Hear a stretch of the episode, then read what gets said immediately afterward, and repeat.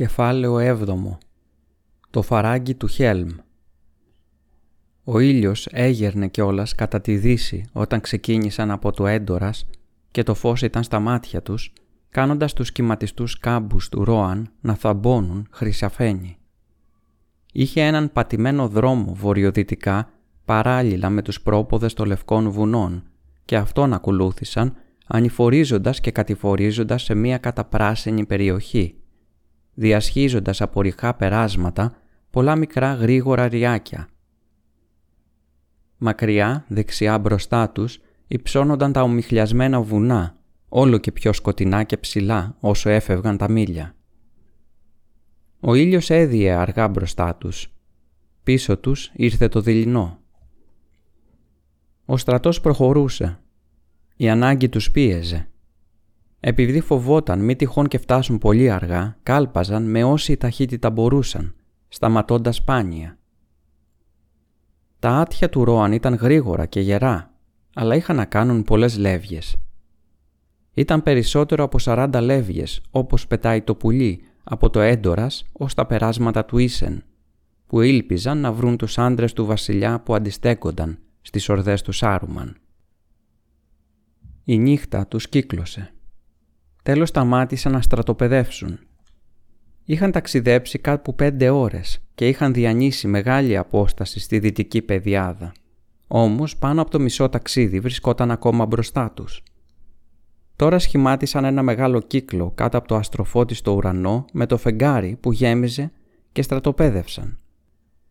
Δεν άναψαν φωτιές επειδή δεν ήταν σίγουροι για το ό,τι συνέβαινε αλλά έβαλαν ένα κύκλο καβαλάριδες φρουρούς ολόγυρά τους και ανιχνευτές βγήκαν μακριά μπροστά, περνώντας σαν ίσκι στις πτυχές της γης. Η νύχτα πέρασε αργά, χωρίς νέα ή κίνδυνο.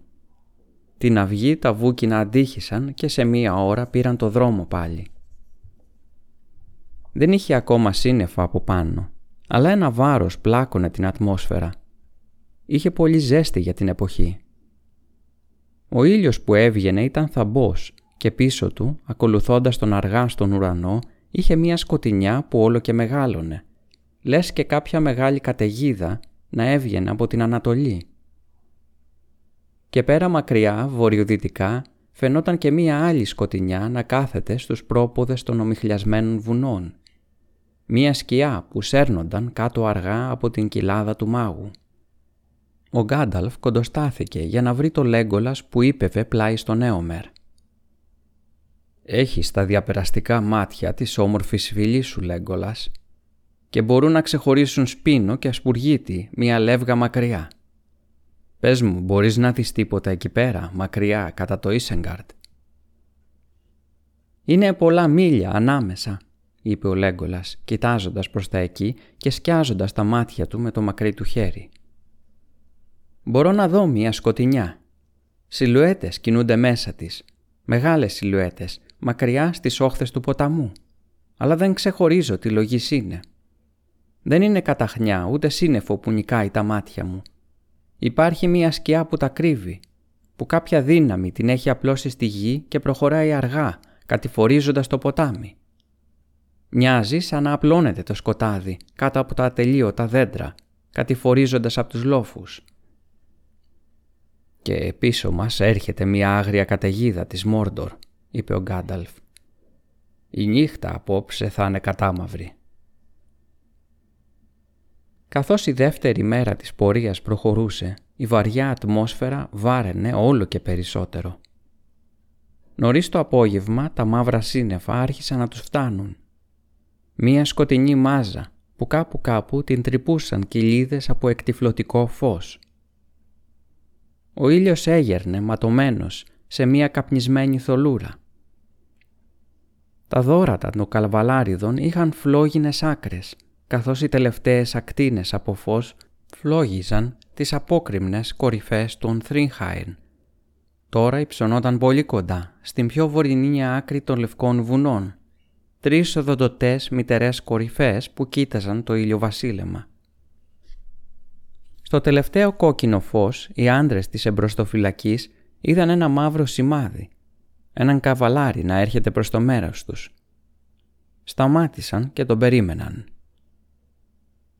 έφτασε ένας κατακουρασμένος άντρας με το κράνος βουλιαγμένο και την ασπίδα σκισμένη.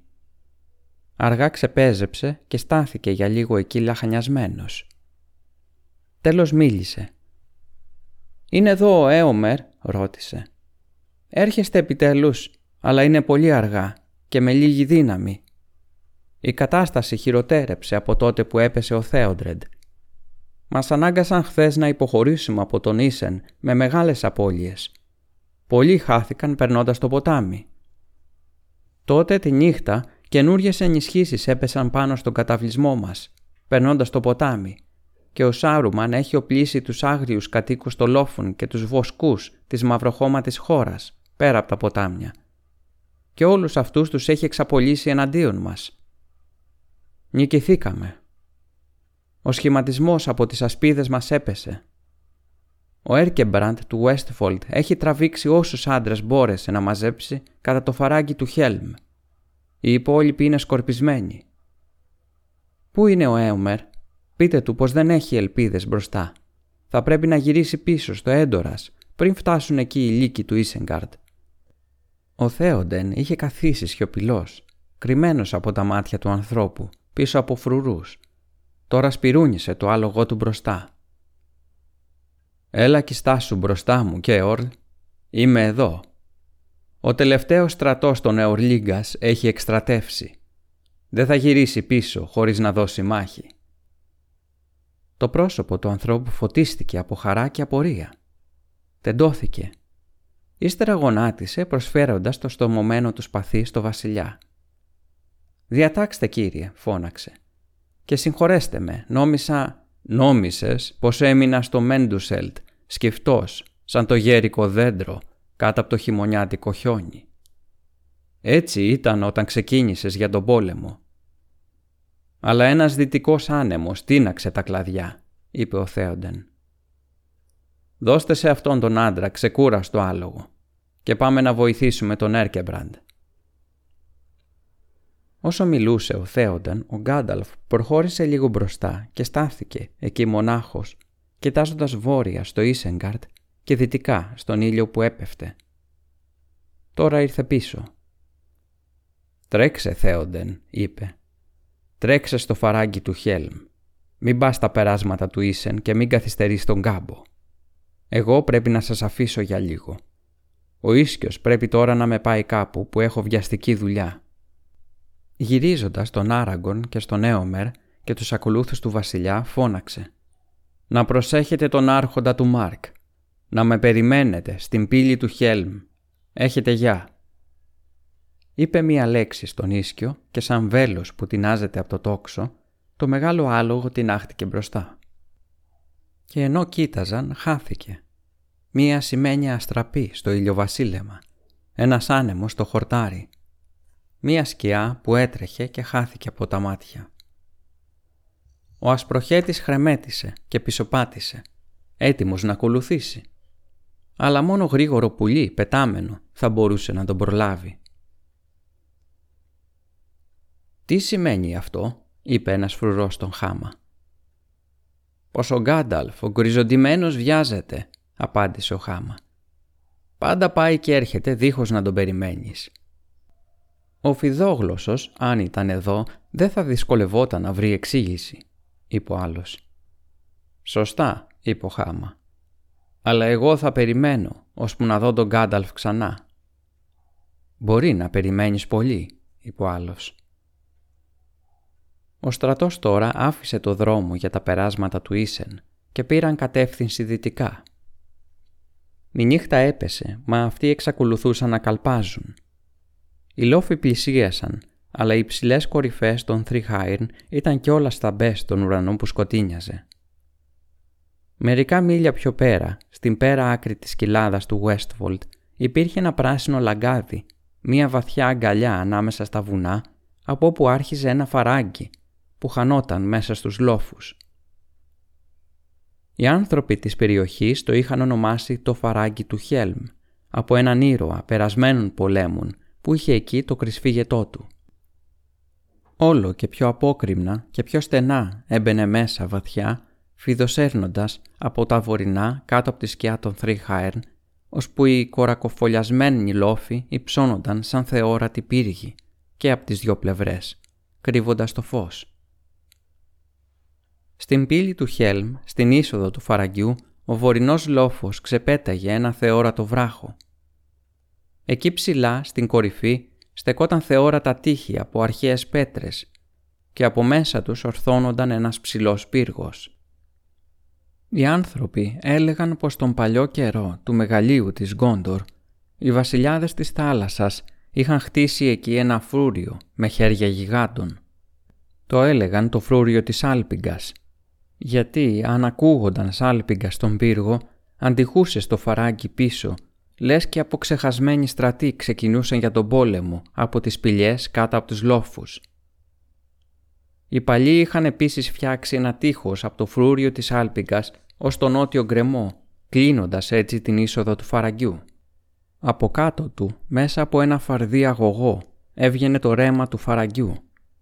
Τυλιγόταν γύρω από τα πόδια του βράχου της Άλπιγκας και ύστερα χινόταν σε ένα βλάκι, διασχίζοντας ένα μεγάλο καταπράσινο τρίγωνο, κατηφορίζοντας μαλακά από την πύλη του Χέλμ στο χαντάκι του Χέλμ. Από εκεί χινόταν στο λαγκάδι και ύστερα έξω στην κοιλάδα του Westfold. Εκεί, στο φρούριο της Άλπιγκας, στην πύλη του Χέλμ, στα σύνορα του Μάρκ, ζούσε τώρα ο Έρκεμπραντ, ο άρχοντας του Westfold. Καθώς οι μέρες σκοτίνιαζαν με την απειλή του πολέμου, όντας συνετός, είχε επιδιορθώσει το τείχος και είχε ενισχύσει το φρούριο. Οι καβαλάριδες βρισκόταν ακόμα στη χαμηλή κοιλάδα, στην είσοδο του λαγκαδιού, όταν φωνές και σαλπίσματα ακούστηκαν από τους ανιχνευτές που πηγαίνουν μπροστά. Βέλη σφύριζαν στο σκοτάδι. Ένας ανιχνευτής γύρισε πίσω καλπάζοντας γρήγορα και ανέφερε πως λυκοκαβαλάριδες είχαν ξεχυθεί στην κοιλάδα και ότι στρατός από όρκ και άγριους ανθρώπους ερχόταν γρήγορα νότια από τα περάσματα του Ίσεν και φαινόταν να τραβάει για το φαράγγι του Χέλμ. «Βρήκαμε πολλούς από τους δικούς μας σκοτωμένους καθώς υποχωρούσαν προς τα εδώ», είπε ο ανιχνευτής. «Και συναντήσαμε σκόρπιες ομάδες να πηγαίνουν δόθε κήθε, δίχως αρχηγό. Κανείς δεν φαίνεται να ξέρει τι έχει απογίνει ο Έρκεμπραντ. Είναι πιθανό να τον πρόλαβαν πριν φτάσει στην πύλη του Χέλμ, αν δεν έχει κιόλας χαθεί. «Ο Γκάνταλφ φάνηκε καθόλου», ρώτησε ο Θέοντεν. «Ναι, άρχοντα. Πολλοί άντρες έχουν δει ένα γέρο στα κάτασπρα καβάλα σε ένα άλογο να πλανιέται εδώ και εκεί στους κάμπους, σαν τον άνεμο στο χορτάρι. Μερικοί νόμισαν πως ήταν ο Σάρουμαν. Λένε πως έφυγε πριν νυχτώσει, τραβώντας για το Ίσεγκαρτ. Μερικοί λένε πως νωρίτερα είδαν το φιδόγλωσσο να πηγαίνει βόρεια με ένα λόχο όρκ. «Θα τα βρει η σκούρα ο φιδόγλωσσος, αν ο Γκάνταλφ τον πετύχει πουθενά», είπε ο Θέοντεν. «Πάντως μου λείπουν τώρα και οι δύο μου σύμβουλοι, και ο παλιός και ο νέος. Αλλά σε αυτή τη δυσκολία δεν έχουμε τίποτα καλύτερο να διαλέξουμε από το να συνεχίσουμε, όπως είπε ο Γκάνταλφ, για την πύλη του Χέλμ. Είτε είναι εκεί ο Έρκεμπραντ, είτε όχι. Ξέρουμε πόσο μεγάλος είναι ο στρατός που έρχεται από το βορρά. «Είναι πολύ μεγάλος», είπε ο ανιχνευτής. «Όποιος τρέπεται σε φυγή μετράει κάθε εχθρό δύο φορές. Όμως εγώ μίλησα με γενναίους άντρες και δεν αμφιβάλλω πως η κύρια δύναμη του εχθρού είναι πολλές φορές μεγαλύτερη από όλους όσους έχουμε εδώ». «Τότε ας βιαστούμε», είπε ο Έομερ. Ας περάσουμε ανάμεσα από όποιους εχθρούς βρίσκονται κιόλας ανάμεσα σε εμάς και στο φρούριο. Στο φαράγγι του Χέλμ υπάρχουν σπηλιές που εκατοντάδες μπορούν να κρυφτούν και εκεί έχει κρυφά περάσματα που οδηγούν ψηλά πάνω στους λόφους. «Μην υπολογίζεις τα κρυφά περάσματα», είπε ο βασιλιάς.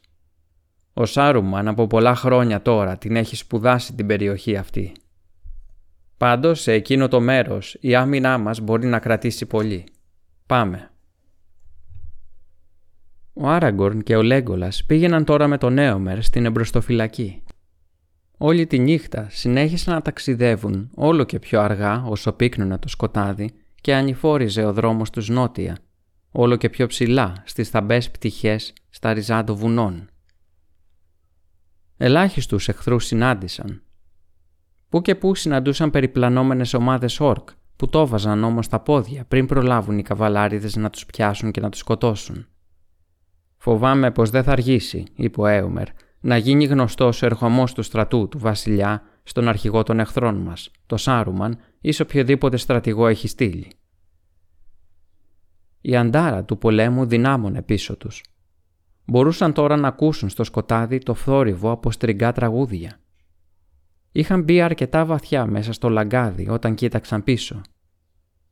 Τότε είδαν δαυλιά, αμέτρητα μάτια φωτιάς, στα μαύρα χωράφια πίσω τους, σκορπισμένα σαν κόκκινα λουλούδια ή σε στριφογυριστές μακριές σειρές, να προχωρούν τρεμοπέζοντας. Τόπους τόπους ξεπηδούσε κάποια μεγαλύτερη φλόγα. «Πολύ στρατός μας έχει πάρει κατά πόδι», είπε ο Άραγκορν. «Φέρνουν φωτιά», υποθέοντεν. Και όπως περνούν καίνε θυμονιές, σπίτια και δέντρα. Ήταν πλούσια αυτή η κοιλάδα και είχε πολλά υποστατικά. Αλίμονο στο λαό μου. Μακάρι να ήταν μέρα και να μπορούσαμε να τους ρηχτούμε σαν την καταιγίδα που έρχεται από τα βουνά, είπε ο Άραγκον. Πολύ στεναχωριέμαι που αναγκαζόμαστε να υποχωρούμε μπροστά τους. Δεν θα χρειαστεί να υποχωρήσουμε πολύ ακόμα, είπε ο Έομερ. Όχι πολύ μακριά, μπροστά μας τώρα, βρίσκεται το χαντάκι του Χέλμ. Ένα αρχαίο χαράκομα και προμαχώνας, σκαμμένο κατά μήκος του λαγκαδιού, κάπου 450 γιάρδες χαμηλότερα από την πύλη του Χέλμ. Εκεί μπορούμε να γυρίσουμε και να δώσουμε μάχη.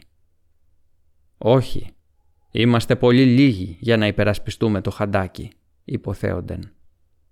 Έχει μάκρος πάνω από μίλι και το πλάτος στην είσοδό του είναι μεγάλο η οπισθοφυλακή μας πρέπει να αμυνθεί εκεί, αν μας ζωρίσουν, είπε ο Έομερ. Δεν είχε ούτε αστέρια ούτε φεγγάρι όταν οι καβαλάριδες έφτασαν στην είσοδο του χαντακιού, από όπου περνούσε το ποτάμι που ερχόταν από ψηλά και ο δρόμος πλάι του κατηφόριζε από το φρούριο της άλπιγκας. Ο προμαχώνας υψώθηκε ξαφνικά μπροστά τους, μία ψηλή σκιά πίσω από το σκοτεινό χαντάκι. Καθώς πλησίασαν, ο φρουρός έκανε αναγνώριση. «Ο άρχοντας του Μάρκ έρχεται στην πύλη του Χέλμ», απάντησε ο Έομερ. «Εγώ, ο Έομερ, γιος του Έομουντ, σας μιλώ». «Αυτά είναι ανέλπιστα καλά νέα», είπε ο φρουρός. «Κάντε γρήγορα, ο εχθρός είναι πίσω σας». Ο στρατός διάβηκε την είσοδο και σταμάτησε στην χλωερή ανηφοριά από πάνω. Τώρα, με μεγάλη τους χαρά, έμαθαν πως ο Έρκεμπρατ είχε αφήσει πολλούς άντρες να κρατήσουν την πύλη του Χέλμ και στο μεταξύ είχαν κλειτώσει και είχαν φτάσει και άλλοι εκεί. «Μπορεί να έχουμε και χίλιους πεζούς ικανούς να πολεμήσουν», είπε ο Γκάμλινγκ, ένας γέρος, αρχηγός αυτών που φρουρούσαν το χαντάκι. «Αλλά οι περισσότεροι έχουν δει πολλούς χειμώνες, σαν και εμένα, ή πολύ λίγους, όπως ο γιος του γιού μου εδώ», τι νέα έχετε για τον Έρκενμπραντ.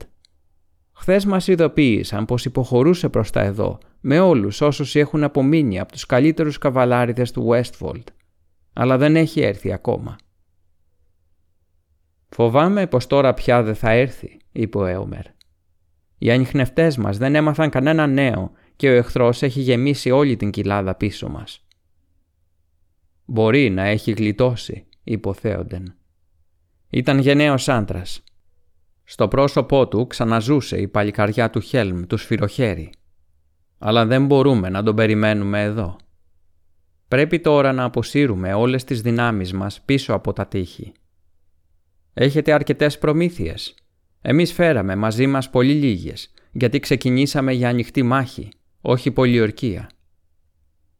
Πίσω μας, στις σπηλιές του φαραγγιού, βρίσκονται τα τρία τέταρτα των κατοίκων του Westfold γέροι και νέοι, παιδιά και γυναίκες, είπε ο Γκάμλινγκ. Και μεγάλες προμήθειες τροφίμων και πολλά ζώα με το σανό τους είναι συγκεντρωμένα εκεί. Πολύ καλά, είπε ο Έουμερ, γιατί καίνε ή λαιλατούν όλα όσα έχουν απομείνει στην κοιλάδα. Αν έρθουν να παζαρέψουν για τα εμπορεύματα που έχουμε στην πύλη του Χέλμ, θα τα πληρώσουν πανάκριβα, είπε ο Γκάμλινγκ. Ο βασιλιάς και οι καβαλάριδες του πέρασαν Μπροστά στον υπερυψωμένο δρόμο που γεφύρωνε το ρέμα ξεπέζεψαν. σχηματίζοντας μία μακριά σειρά οδήγησαν τα άλογά τους πάνω από τη ράμπα και πέρασαν τις πύλες του φρούριου της Άλπιγκας. Εκεί τους καλωσόρισαν ξανά με χαρά και ανανεωμένες ελπίδες. Γιατί τώρα υπήρχαν αρκετοί να επανδρώσουν και το φρούριο και το προστατευτικό τείχος. Στα γρήγορα ο Έομερ τοποθέτησε τους άντρες του σε θέσεις μάχης. Ο βασιλιάς και οι άνθρωποι του παλατιού πήγαν στο φρούριο της Άλπιγκας που είχε και εκεί πολλούς άντρες του Westfold. Αλλά στο τείχος του λαγκαδιού και στον πύργο του από πίσω ο Έομερ τοποθέτησε τις περισσότερες από τις δυνάμεις του, γιατί εδώ η άμυνα φαινόταν πιο αμφίβολη, αν τυχόν η επίθεση ήταν αποφασιστική και πολυάριθμη. Το τείχος του φαραγγιού ήταν 20 πόδια ύψος και τόσο χοντρό ώστε τέσσερις άντρες μπορούσαν να περπατήσουν πλάι-πλάι στην κορυφή προφυλαγμένοι από ένα στιθέο που από πάνω του μόνο ένας ψηλός άντρας μπορούσε να δει. Σε διάφορα σημεία είχε εγκοπές από όπου οι άντρες μπορούσαν να πολεμούν. Σε αυτή την έπαλξη μπορούσε κανείς να φτάσει από μία σκάλα που κατέβαινε από μία πόρτα στην εξωτερική αυλή του φρουρίου της Άλπιγκας. Επίσης έφτανε κανείς ψηλά στο τείχος από τρεις συνεχόμενες σειρές καλοπάτια που ερχόταν από το φαράγγι πίσω. Αλλά η πρόσωψή του ήταν λία και οι μεγάλες πέτρες του ήταν προσαρμοσμένες με τόση τέχνη που δεν άφηναν πουθενά πάτημα για πόδι στις ενώσεις τους και στην κορυφή εξήχαν προς τα έξω σαν θαλασσοσκαμένος γκρεμός. Ο Γκίμλι στεκόταν γέρνοντας στο προστατευτικό στιθέο του τείχους. Ο Λέγκολας καθόταν πάνω στο στιθέο, ψηλαφώντας το τόξο του και κοιτάζοντας ερευνητικά στη σκοτεινιά. «Με έτσι μ' αρέσει καλύτερα», είπε ο Νάνος, χτυπώντας τα πόδια του στις πέτρες. Η καρδιά μου όλο και ξαλαφρώνει όσο πλησιάζουμε στα βουνά. Έχει καλή πέτρα εδώ. Αυτός ο τόπος έχει γερά κόκαλα. Το ένιωσα κάτω από τα πόδια μου καθώς ανεβαίναμε από το χαντάκι. Δώσ' μου ένα χρόνο και καμιά εκατοστή από τους δικούς μου να σου κάνω αυτό το μέρος έτσι που στρατιές ολόκληρες να διελύονται πάνω του σαν νερό. «Δεν αμφιβάλλω», είπε ο Λέγκολας. «Αλλά εσύ είσαι νάνος και η Νάνη είναι παράξενος λαός.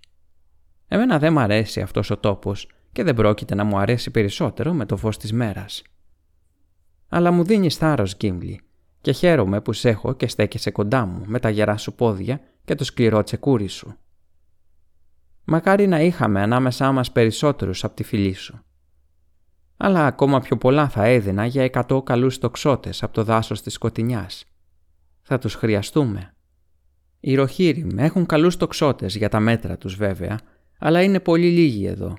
Πάρα πολύ λίγοι. «Είναι πολύ σκοτεινά για τοξοβολία», είπε ο Κίμλι. «Στην πραγματικότητα είναι ώρα για ύπνο».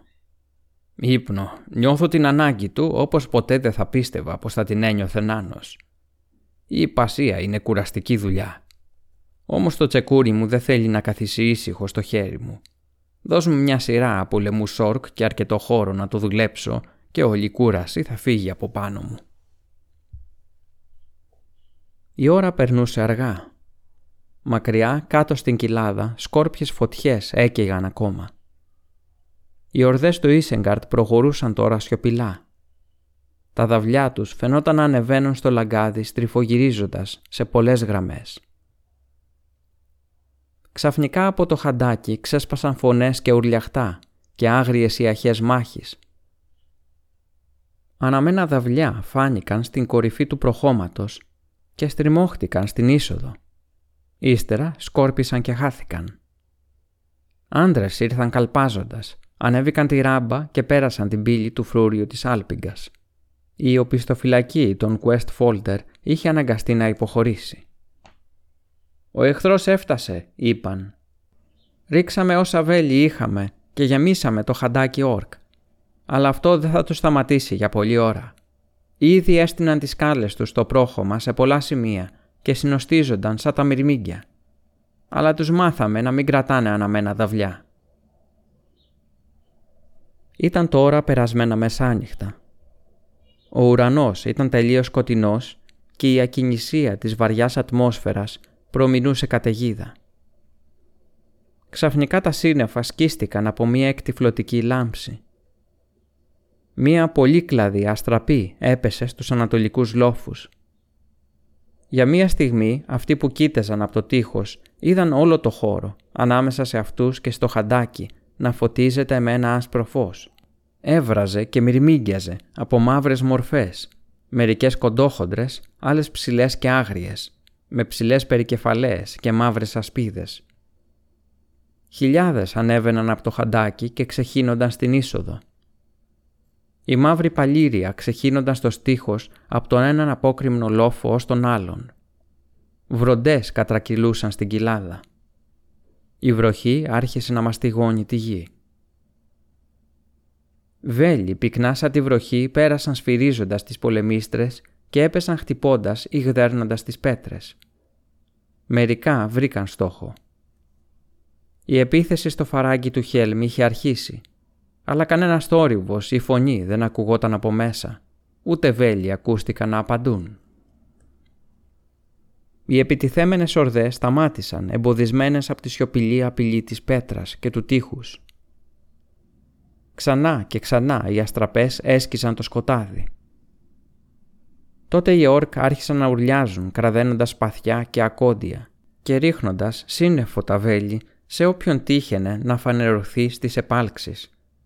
Και οι άντρες του Μάρκ κοίταζαν κάτω κατάπληκτοι σε κάτι που τους φαινόταν σαν ένα τεράστιο χωράφι μαύρες καλαμποκές που τις τίναζε πέρα δόθε η θύελα του πολέμου και κάθε μύτη τους γυάλιζε με αγκαθωτό φως. Χάλκινες άλπιγγες αντίχησαν. Ο εχθρός όρμησε μπροστά. Μερικοί ενάντια στο τείχος του φαραγγιού και άλλοι προς τον υπερυψωμένο δρόμο και τη ροάμπα που οδηγούσε στις πύλες του φρούριου της άλπιγκας. Εκεί ήταν συγκεντρωμένοι οι πιο μεγαλόσωμοι όρκ και οι άγριοι άντρες από τους άγωνους λόφους της μαυροχώματης χώρας. Για μία στιγμή κοντοστάθηκαν και ύστερα όρμησαν. Στο φως των αστραπών φαινόταν αποτυπωμένο ξεκάθαρα πάνω σε κάθε κράνος και ασπίδα το απέσιο χέρι του Ίσεγκαρτ. Έφτασαν στην κορυφή του βράχου και έπεσαν ορμητικά πάνω στις πύλες. Τότε επιτέλους ήρθε η απάντηση. Μία θύελα βέλη χύθηκε κατά πάνω τους και πέτρες χαλάζει. Αυτοί ταλαντεύτηκαν, έσπασαν και τραβήχτηκαν πίσω. Και ύστερα όρμησαν πάλι. Αναχαιτίστηκαν και όρμησαν ξανά. Και κάθε φορά, σαν τη θάλασσα που ανεβαίνει, σταματούσαν σε ψηλότερο σημείο.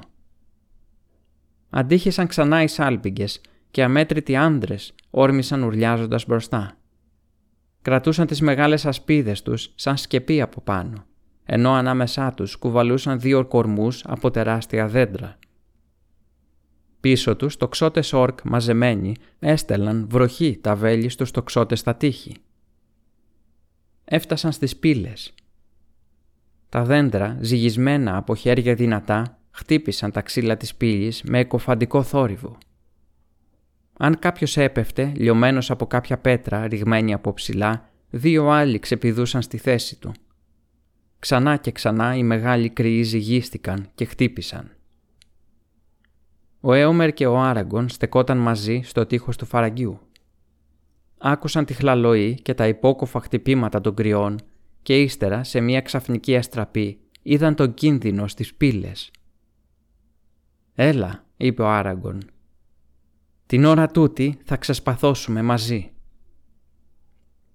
Τρέχοντας αντιφωτιά δίπλα στο τείχος, ανέβηκαν τις σκάλες και βγήκαν στον εξωτερικό προάβλιο πάνω στο βράχο. Όπως έτρεχαν, μάζεψαν μερικούς γέρους άντρες με σπαθιά. Υπήρχε ένα μικρό παραπόρτι που έβγαζε σε μία κόγχη στον τοίχο του φρούριου δυτικά, εκεί που άρχιζε ο γκρεμός σε εκείνη την πλευρά ένα στενό μονοπάτι πήγαινε γύρω-γύρω προς τη μεγάλη πύλη, περνώντας ανάμεσα από το τείχος και το χείλος του γκρεμού του βράχου. Μαζί ο Έομερ και ο Άραγκον πέρασαν ορμητικά το παραπόρτι με τους άντρες τους από κοντά. Τα δύο σπαθιά άστραψαν σαν ένα βγαίνοντας από το θικάρι. «Γκουθουάινι», φώναξε ο Έομερ. «Γκουθουάινι για το Μάρκ». «Αντούριλ», φώναξε ο Άραγκορν αντούριλ για τους Ντούνεντεν. Ορμώντας από τα πλάγια, έπεσαν πάνω στους άγριους ανθρώπους. Ο Αντούριλ ανεβοκατέβαινε, αστράφτοντας άσπρη φωτιά. Μία κραυγή υψώθηκε από το τείχος και τον πύργο. Ο Αντούριλ βγήκε στον πόλεμο. Το σπαθί που ήταν σπασμένο αστράφτη πάλι. Καταφοβισμένοι αυτοί που χειρίζονταν τους κρυούς, πέταξαν τους κορμούς και γύρισαν να πολεμήσουν. Αλλά το τείχος των ασπίδων τους έγινε κομμάτια σαν από στροπελέκι και σαρώθηκαν πετσοκομμένοι ή ρηγμένοι από το βράχο κάτω στο πέτρινο ρέμα. Οι τοξότες όρκ έριξαν στα τυφλά και ύστερα το έβαλαν στα πόδια. Για μία στιγμή ο Έομερ και ο Άραγκον σταμάτησαν μπροστά από τις πύλες. Τα μπουμπουνιτά ακούγονταν μακριά τώρα. Οι αστραπές συνέχιζαν να αναβοσβήνουν μακρινές στα βουνά του νοτιά. Ένας κοφτερός άνεμος φυσούσε ξανά από το βοριά. Τα σύννεφα είχαν κομματιαστεί και έφευγαν και τα αστέρια κρυφοκοίταζαν από πίσω τους. Και από πάνω από τους λόφους, από την πλευρά του λαγκαδιού, ταξίδευε το φεγγάρι στη δύση του, λάμποντας κίτρινο ανάμεσα στα ανάρια μετά την καταιγίδα σύννεφα. «Φτάσαμε πάνω στην ώρα», είπε ο Άραγκον κοιτάζοντας τις πύλες. Οι μεγάλοι μεντεσέδες και οι σιδερένιες αμπάρες τους είχαν ξεχαρβαλωθεί και ήταν στραβωμένες. Πολλά από τα ξύλα τους είχαν ραγίσει. «Δεν μπορούμε όμως να σταθούμε εδώ, έξω από το τείχος, να τις υπερασπιστούμε», είπε ο Έομερ. «Δες». Έδειξε τον υπερυψωμένο δρόμο. Ήδη αμέτρητοι όρκ και άνθρωποι συγκεντρώνονταν πάλι πέρα από το ρέμα. Βέλη σφύριζαν και εξωστρακίζονταν στις πέτρες γύρω τους. «Έλα, πρέπει να γυρίσουμε και να δούμε πώς να σοριάσουμε πέτρες και δοκάρια πίσω από τις πύλες. Έλα τώρα». Γύρισαν και άρχισαν να τρέχουν. Εκείνη τη στιγμή καμιά δωδεκαριά όρκ που είχαν μείνει ακίνητοι ανάμεσα στους σκοτωμένους τεινάχτηκαν όρθιοι και έτρεξαν σιωπηλά και γρήγορα από πίσω. Δύο ρίχτηκαν στη γη πίσω από τα πόδια του Έομερ, τον πεδίκλωσαν και ώσπου να γυρίσεις να δεις βρέθηκαν από πάνω του. Αλλά μία μικρή μαύρη μορφή που κανείς δεν είχε προσέξει ξεπετάχτηκε από τις σκιές και έβγαλε μια βραχνή κραυγή. «Μπαρούκ Καζάντ, Καζάντ Αϊμένου». Ένα τσεκούρι πήρε φόρα και έπεσε. Δύο όρκ έπεσαν ακέφαλοι. Οι υπόλοιποι το έβαλαν στα πόδια. Ο Έομερ σηκώθηκε με δυσκολία καθώς ο Άραγκον έτρεξε πίσω να το βοηθήσει. Έκλεισαν το παραπόρτι πάλι, αμπάρωσαν τη σιδερένια πόρτα και σόργεσαν από μέσα πέτρες. Όταν όλα ήταν ασφαλισμένα μέσα, ο Έομερ γύρισε. «Σε ευχαριστώ, Γκίμλι, για τον Γκλόιν. Δεν ήξερα πως ήσουν μαζί μας στην έξοδο. Συχνά όμως ο απρόσκλητος καλεσμένος κάνει την καλύτερη παρέα. Πώς έτσι και βρέθηκες εκεί» «Σας ακολούθησα για να διώξω την ίστα», είπε ο Γκίμλι. «Αλλά κοίταξα τους ανθρώπους στο λόφον και μου φάνηκαν πολύ μεγάλοι για τον πόη μου και έτσι κάθισα σε μία πέτρα πλάι να παρακολουθήσω το παιχνίδι των σμαθιών σας».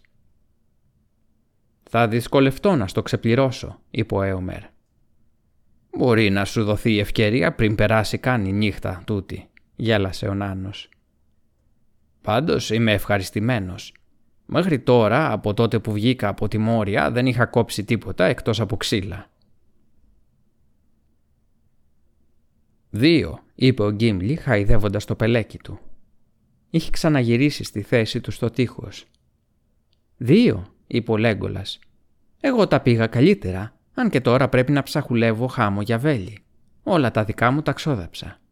Πάντως θα έλεγα πως πέντυχα τουλάχιστον είκοσι αν και αυτό δεν αντιπροσωπεύει παρά ελάχιστα φύλλα σε ολόκληρο το δάσος. Ο ουρανός καθάρισε τώρα γρήγορα και το φεγγάρι στη δύση του φώτιζε λαμπερά. Το φως όμως έφερε λίγες ελπίδες στους καβαλάριτες του Μάρκ. Οι εχθροί μπροστά τους έδειχναν να πολλαπλασιάζονται αντί να ελαττώνονται και όλο και περισσότεροι συνοστίζονταν ανεβαίνοντας από την κοιλάδα και περνώντας από την είσοδο.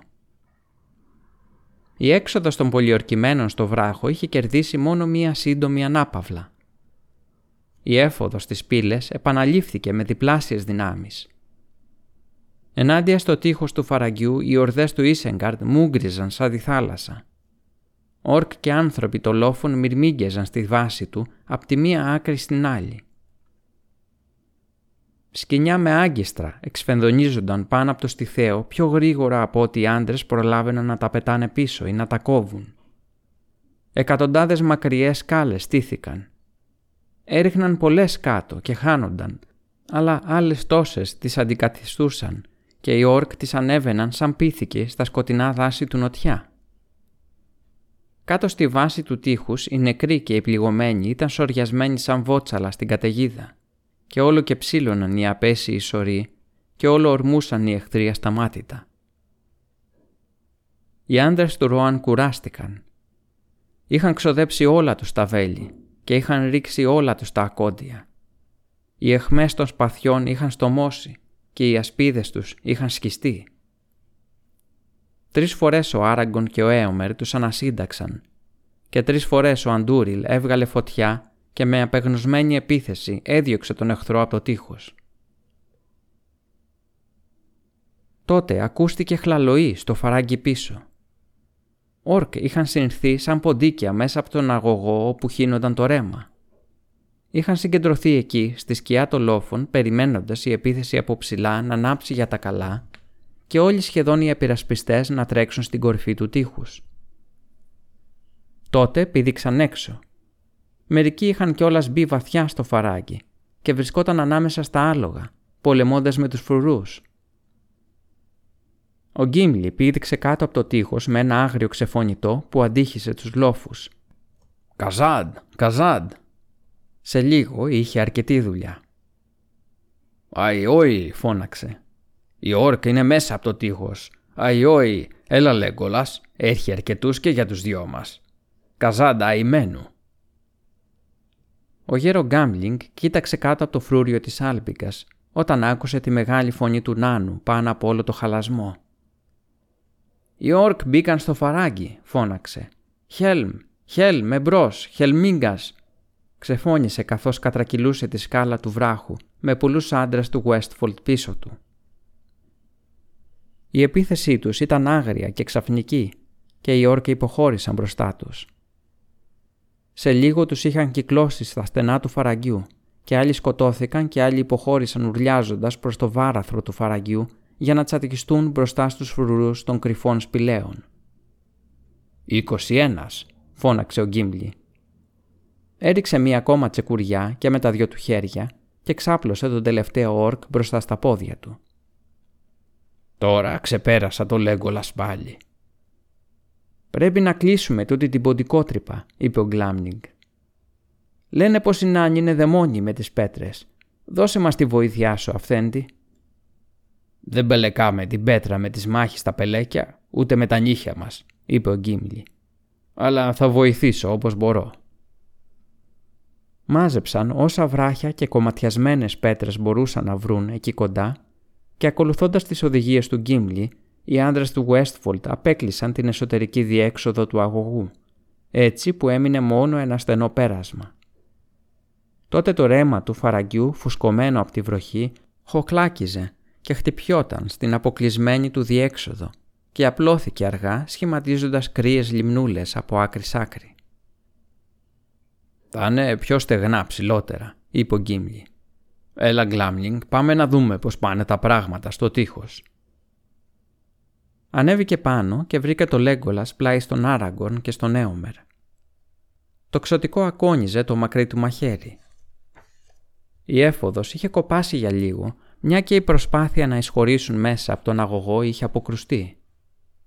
«21», είπε ο Γκίμλι. «Σπουδαία», είπε ο Λέγκολας. «Εγώ όμως τώρα μετρώ δύο δωδεκάδες. Δούλεψαν τα μαχαίρια εδώ πάνω». Ο Έουμερ και ο Άραγκον έγειραν κουρασμένοι στα σπαθιά τους. Πέρα αριστερά τα χτυπήματα και ο θόρυβος της μάχης στο βράχο υψώθηκαν δυνατά πάλι αλλά το φρούριο της άλπιγκας βαστούσε ακόμα γερά, σαν νησί στη θάλασσα. Οι πύλες του ήταν πεσμένες κομμάτια, αλλά πάνω από το οδόφραγμα με τις πέτρες και τα καδρόνια κανένας εχθρός δεν είχε ακόμα περάσει. Ο Άραγκον κοίταξε τα χλωμά αστέρια και το φεγγάρι που τώρα έγερνε πίσω από τους δυτικούς λόφους που περικύκλωναν την κοιλάδα. «Αυτή η νύχτα είναι ατελείωτη, σαν χρόνος», είπε. «Πόσο ακόμα θα καθυστερήσει η μέρα». «Η αυγή δεν είναι μακριά», είπε ο Γκλάμπλινγκ, που είχε τώρα ανέβει πλάι του. «Αλλά φοβάμαι πως η αυγή δεν θα μας βοηθήσει». «Η αυγή όμως είναι πάντα η ελπίδα των ανθρώπων», είπε ο Άραγκορν. Αλλά αυτά τα πλάσματα του Ισενγκάρτ, αυτοί οι μισοόρκ και οι άνθρωποι καλικάτζαροι που η βρωμερή τέχνη του Σάρουμαν έχει γεννήσει, δεν θα υποχωρήσουν όταν βγει ο ήλιος, είπε ο Γκλάμλινγκ. Ούτε και οι άγριοι άντρες των λόφων. Δεν ακούς τις φωνές τους. «Τις ακούω», είπε ο Έμερ. «Αλλά στα δικά μου αυτιά δεν είναι παρά μόνο κραυγές πουλιών και μουγκρίσματα ζώων. Είναι όμως πολλοί που φωνάζουν στη γλώσσα της μαυροχώματης χώρας, είπε ο Γκλάμλινγκ. Την ξέρω αυτή τη γλώσσα. Είναι αρχαία γλώσσα των ανθρώπων που κάποτε τη μιλούσαν σε πολλές δυτικές κοιλάδες του Μάρκ. Ακούστε, μας μισούν και χαίρονται γιατί έχουν σίγουρη την ήττα μας. Το βασιλιά ξεφωνίζουν. Θα πιάσουμε το βασιλιά τους. Θάνατος στους Φόρκοιλ. Θάνατος στους αχυρομάλιδες. Θάνατος στους ληστές του βορρά. Έτσι μας φωνάζουν. Ούτε σε μισή χιλιάδα χρόνια δεν έχουν ξεχάσει την αδικία πως οι άρχοντες της Γκόντορ έδωσαν το Μάρκ στον Έορλ τον νεαρό και συμμάχησαν μαζί του. Αυτό το παλιό μίσος το έχει υποδαβλήσει ο Σάρουμαν. Είναι άγριος λαός όταν ξεσηκωθούν. Τώρα δεν θα υποχωρήσουν ούτε δειλινό ούτε αυγή, ώσπου ή να πιάσουν το θέοντεν ή να πέσουν. Πάντως εμένα η μέρα θα μου δώσει ελπίδα είπε ο Άραγκορν. Δεν λένε πως κανένας εχθρός δεν έχει ποτέ πατήσει το φρούριο της Άλπιγκας αν το υπερασπίζονταν άντρες. Έτσι λένε οι τροβαδούροι, είπε ο Έομερ. Τότε ας το υπερασπιστούμε και ας ελπίζουμε, είπε ο Άραγκορν. Ενώ κουβέντιαζαν ακόμα, ακούστηκαν σάλπιγγες. Ύστερα ακούστηκε ένας εκοφαντικός θόρυβος και μία λάμψη και καπνός. Τα νερά από το ρέμα του φαραγγιού χύθηκαν έξω σφυρίζοντας αφρισμένα, ανεμπόδιστα. Μία μεγάλη τρύπα έχασκε στον ανατιναγμένο βράχο. Πολλές σκοτεινές σκιές ξεχύθηκαν μέσα. «Παλιοδουλειά το Σάρωμαν», φώναξε ο Άραγκον. Ξαναμπήκαν στον αγωγό πάλι, ενώ εμείς κουβεντιάζαμε και έχουν ανάψει τη φωτιά του όρθαν κάτω από τα πόδια μας. «Έλεντιλ, Έλεντιλ», ξεφώνησε, πηδώντας κάτω στο ρήγμα αλλά την ίδια ώρα εκατοντάδες σκάλες σηκώθηκαν πάνω στις επάλξεις. Πάνω από το τείχος και κάτω από το τείχος η τελευταία έφοδος ξέσπασε, σαν μαύρο κύμα πάνω σε αμόλοφο. Η άμυνα σαρώθηκε. Μερικοί από τους καβαλάριδες αναγκάστηκαν να αποστηχωρήσουν όλο και πιο βαθιά στο φαράγγι, πολεμώντας και πέφτοντας καθώς υποχωρούσαν βήμα-βήμα προς τις πηλιές. Άλλοι υποχωρούσαν πολεμώντας προς το φρούριο. Μία φαρδιά σκάλα ανέβαινε από το φαράγγι πάνω στο βράχο και στην πίσω πύλη του φρούριου της Άλπικας. Κοντά στη βάση της στεκόταν ο Άραγκορν. Στο χέρι του εξακολουθούσε να αστράφτει ο Αντούριλ και ο τρόμος του σπαθιού συγκρατούσε για λίγο τον εχθρό, καθώς ένας-ένας όλοι όσοι μπορούσαν να ανέβουν τη σκάλα περνούσαν ανεβαίνοντας για την πύλη. Πίσω στα ψηλότερα σκαλιά βρισκόταν γονατισμένος ο Λέγκολας, το τόξο του ήταν έτοιμο, αλλά ένα μόνο βέλος που είχε μαζέψει από χάμο ήταν όλο κι όλο που είχε μείνει και κοίταζε προσεκτικά τώρα, έτοιμος να ρίξει στον πρώτο όρκ που θα τολμούσε να πλησιάσει τη σκάλα. «Όλοι όσοι μπορούν είναι τώρα μέσα ασφαλισμένοι, Άραγκορν. Έλα πίσω». Ο Άραγκορν γύρισε και ανέβηκε τρέχοντας τη σκάλα, αλλά καθώς έτρεχε παραπάτησε από την κούραση. Αμέσως οι εχθροί του όρμησαν κατά πάνω του. Ανέβαιναν οι όρκ ουρλιάζοντας με τα μακριά τους χέρια απλωμένα να τον αρπάξουν. Ο πρώτος πρώτος έπεσε με το τελευταίο βέλος του Λέγκολα στο λαιμό, αλλά οι υπόλοιποι πήδηξαν από πάνω του. Τότε ένας τεράστιος βράχος ρηγμένος από το εξωτερικό τείχος ψηλά έπεσε στη σκάλα και τους πέταξε πίσω στο φαράγγι. Ο Άραγκον έφτασε γρήγορα στην πύλη που έκλεισε πίσω του με πάταγο. «Τα πράγματα δεν πάνε καλά, φίλοι μου», είπε σκουπίζοντας τον υδρότα από το πρόσωπό του με το μανίκι του. «Είναι αρκετά άσχημα», είπε ο Λέγκολας, «όμως όχι ακόμα απελπιστικά, όσος έχουμε μαζί μας. Πού είναι ο Γκίμλι» «Δεν ξέρω», είπε ο Άραγκον. «Τελευταία τον είδα να πολεμάει εκεί πίσω από το τείχος, αλλά ο εχθρός μας χώρισε». «Αλλή μόνο, αυτά είναι άσχημα νέα». «Είναι γερός και δυνατός», είπε ο Άραγκον. «Ας ελπίσουμε πως θα ξεφύγει στις σπηλιές. Εκεί θα είναι ασφαλισμένος για λίγο.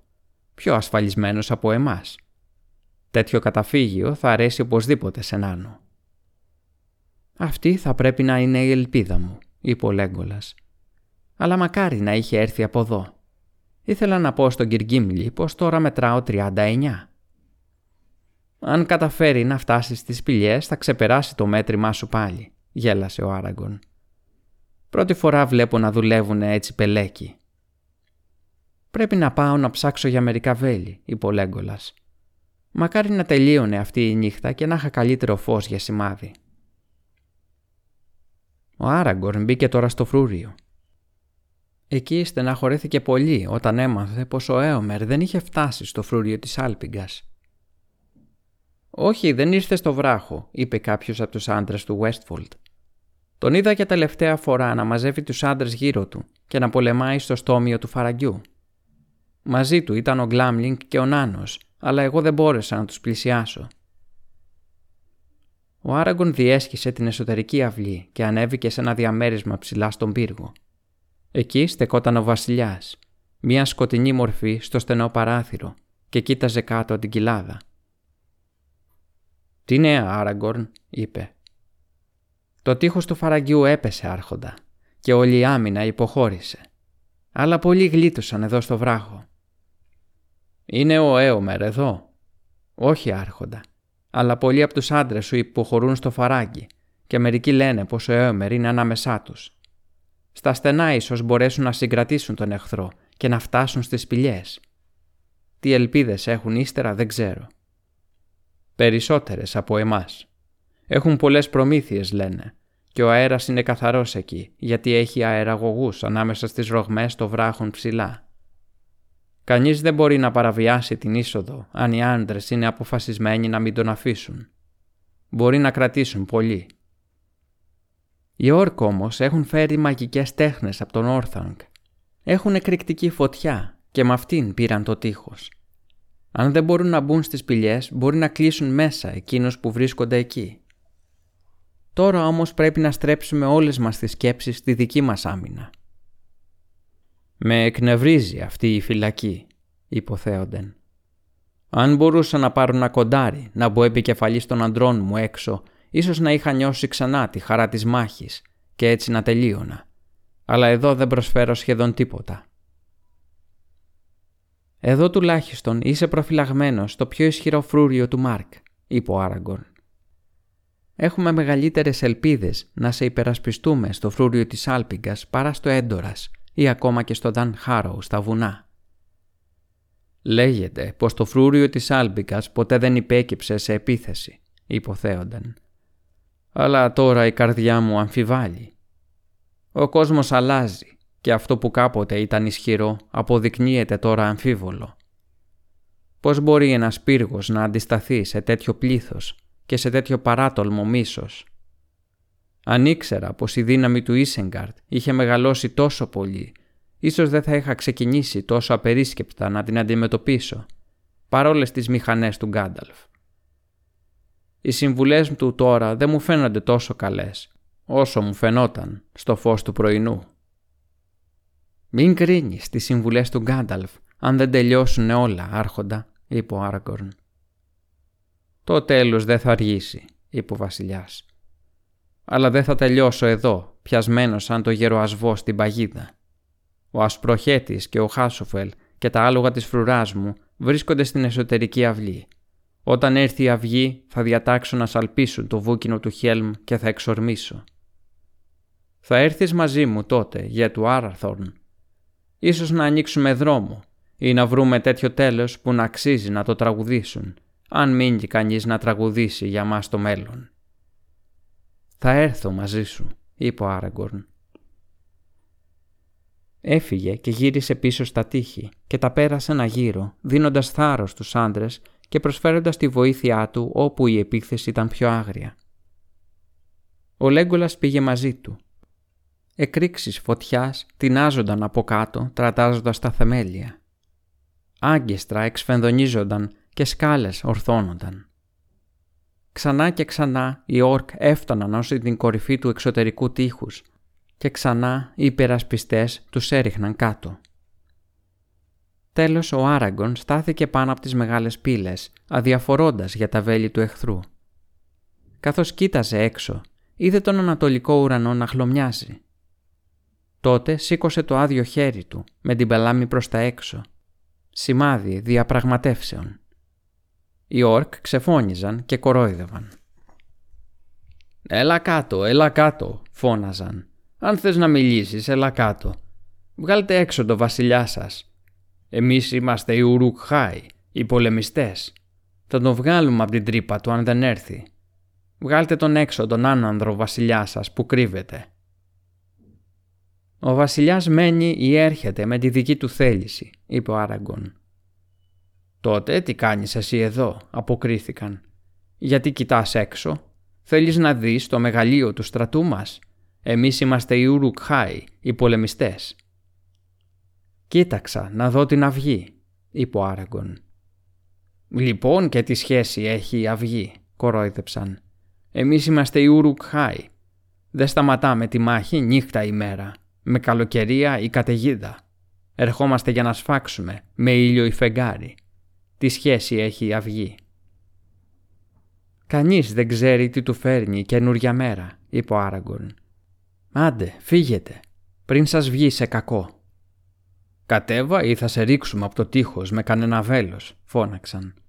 «Αυτές δεν είναι διαπραγματεύσεις. Δεν έχεις τίποτα να πεις».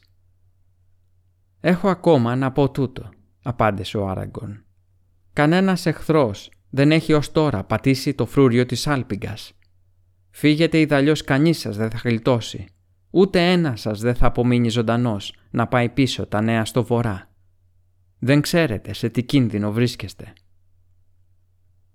Τόσο μεγάλη δύναμη και βασιλικό μεγαλείο τύλιγαν τον Άραγκορν, καθώς στεκόταν εκεί μονάχος πάνω από τις κατεστραμμένες πύλες, μπροστά στο στρατό των εχθρών του, ώστε πολλοί από τους άγριους άντρες σταμάτησαν και κοίταξαν πίσω στην κοιλάδα, πάνω από τον ώμο τους, και άλλοι κοίταξαν με αμφιβολία τον ουρανό ψηλά. Αλλά οι όρκ γέλασαν δυνατά και βροχή από ακόντια και βέλη σφύριξαν πάνω από το τείχος καθώς ο Άραγκον πήδηξε κάτω. Ακούστηκε ένα βουητό και μία έκρηξη φωτιάς. Η καμάρα πάνω από την πύλη που στεκόταν ο Άραγκον ένα λεπτό πριν κομματιάστηκε και σοριάστηκε μέσα σε καπνούς και σκόνη. Το οδόφραγμα διαλύθηκε σαν από αστροπελέκι ο Άραγκον έτρεξε στον πύργο του βασιλιά. Αλλά ενώ η πύλη έπεσε και οι όρκ εκεί γύρω ξεφώνιζαν και ετοιμαζόταν να επιτεθούν, ένα μουρμουριτό σηκώθηκε πίσω τους σαν άνεμος που έρχεται από μακριά και ολοδυνάμωνε και έγινε κραυγές από πολλές φωνές που μινούσαν παράξενα νέα με το ξημέρωμα. Οι όρκ πάνω στο βράχο, ακούγοντας τον ψήθυρο του ανήσυχου φόβου, ταλαντεύτηκαν και κοίταξαν πίσω. Και τότε, ξαφνικό και τρομερό, αντίχησε το μεγάλο βούκινο του Χέλμ από τον πύργο ψηλά. Όλοι όσοι άκουσαν το σάλπισμα άρχισαν να τρέμουν.